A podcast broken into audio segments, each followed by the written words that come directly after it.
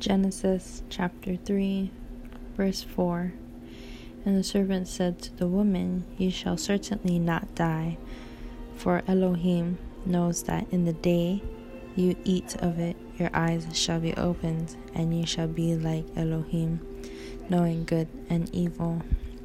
The serpent was being the deceiver and wanted them to open their eyes spiritually and see how they could be like Elohim and know all knowledge and to be wise. And so, verse 6 And the woman saw that the tree was good for food, that it was pleasant to the eyes, and a tree desirable to make one wise, and she took it its fruit and ate, and she also gave to her husband with her and he ate. And she seen it. Our eyes can be very deceptive. And what is pleasant to us, we desire it. And amongst that, we'd like to share it with our spouse, but is it really of God? Who can question? And verse 7 Then the eyes of both of them were opened, and they knew that they were naked, and they sewed fig leaves together and made loin coverings for themselves, hiding their nakedness and the knowledge that they have shame. So, verse 8 And they heard the sound of Elohim walking about in the garden in the cool of the day, and Adam and his wife hid themselves from the presence of Elohim among the trees of the garden. And from the very beginning, we've been hiding ourselves from the presence of God. And we'll spend our life gaining back what was once lost um, by our own decisions. So, verse 9 And Elohim called unto Adam and said to him, Where are you? And he said, I heard your voice in the garden, and I was afraid because I was naked, so I hid myself. And in life, Elohim asks us, Where are we? And he obviously knows where we are, but for us to think about and communicate back to Him because He desires to have a relationship with us, yet we um, separate ourselves to hide our nakedness from Him who sees all. So, verse 11, and He said, Who made you know that you were naked? Have you eaten of the tree of which I commanded you that you should not eat? Elohim's pretty much asking them if they're being disobedient for them to acknowledge that they were disobedient. In verse 12, and the man said, The woman whom you gave me, you gave to be with me, she gave me of the tree, and I ate.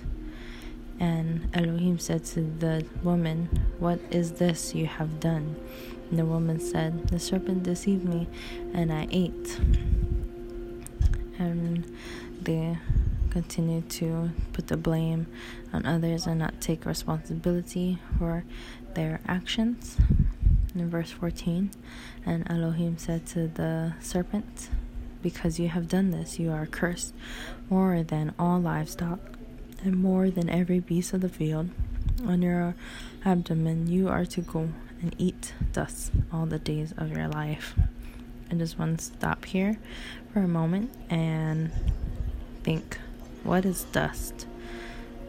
We are dust when we pass on, when the earth breaks us down. So um, the serpent will continue to move about and slither around when all of us are dead.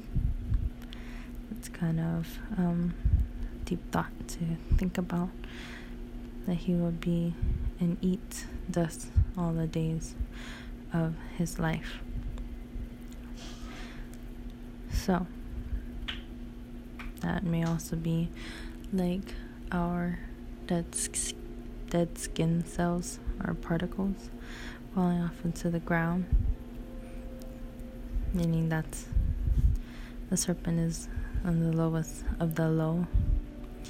So, verse 15, moving on, and I put enmity between you and the woman, and between your seed and her seed. He shall crush your head, and you shall crush his heel. It's kind of brutal, um, creating havoc, uh, disagreements, and physical strife. Verse 16 To the woman, he said, I greatly increase your sorrow and your conception. Bring forth children in pain, and your desire is for your husband, and he rules over you. And that is interesting being a woman. And he says, I greatly increase your sorrow. I feel like that means that we're very sensitive and more prone to sadness and our conception bringing forth children in pain um, was an experience that had to happen. And uh, discipline from the very beginning of childbirth. And our desire would be for our husband and a husband only not for multiple men or someone else's spouse but for the desire for our husband and for Him to rule over us. It's a two parter that we have to partner with our spouse and give submission to Him as the ruler of the household. And verse 17, and to the man he said, Because you have listened to the voice of your wife, and have eaten of the tree of which I commanded you, saying, Do not eat of it, cursed is the ground because of you. In toil you are to eat of it all the days of your life, and it shall bring forth thorns and thistles for you, and you shall eat the plants of the field. By the sweat of your face you are to eat bread until you return to the ground, for out of it you were taken, for dust you are, and to dust you return. Well, he says, Dust you are. Yet, he said, Elohim in 14 to the serpent, and eat dust all the days of your life. So he is going to eat humans. Um, think about that. And he said, By the sweat of your face, you are to eat bread. Bread is the first food specifically spoken that they will eat until you return to the ground for what He has made us. He has taken us out of the ground. Um, that's a promise as the Creator. So, verse 20 And the man shall.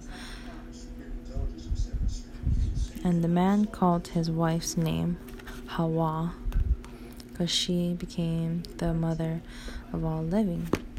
And Elohim made coats of skin for the man and his wife and dressed them. And Elohim said, See, the man has become like one of us, to know good and evil. Now lest he put on his hand and take also of the tree of chai and eat and live forever. So Elohim sent him out of the Garden of Eden to till the ground from which he was taken. Now keep on working in the fields from which we came from, and pretty much the Lord will clothe us to hide us from our shame on the days of our life. That's why we wear clothing. So we're not naked, and that's technically now uh, illegal, of course. And also, he said, Lest he put out his hand and take also of the tree of chai. Uh, I believe that is a sign of true uh, repentance and worship to Elohim when he puts out his hand and takes also of the tree of chai, which is life, and he eats and lives forever, taking out the tree, which is now our Lord and Savior, the Messiah, Yeshua. Uh, how amazing! Hallelujah. Um, so 24 continue on and he drove the man out and he placed cherubim at the east of the Garden of Eden, and the flaming sword which turned every way to guard the way to the tree of chai.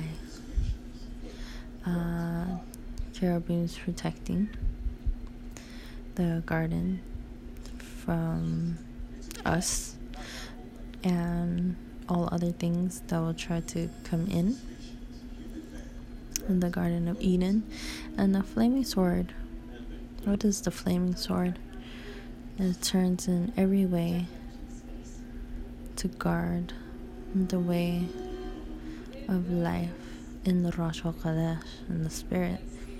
Uh, flaming sword, turn in every way.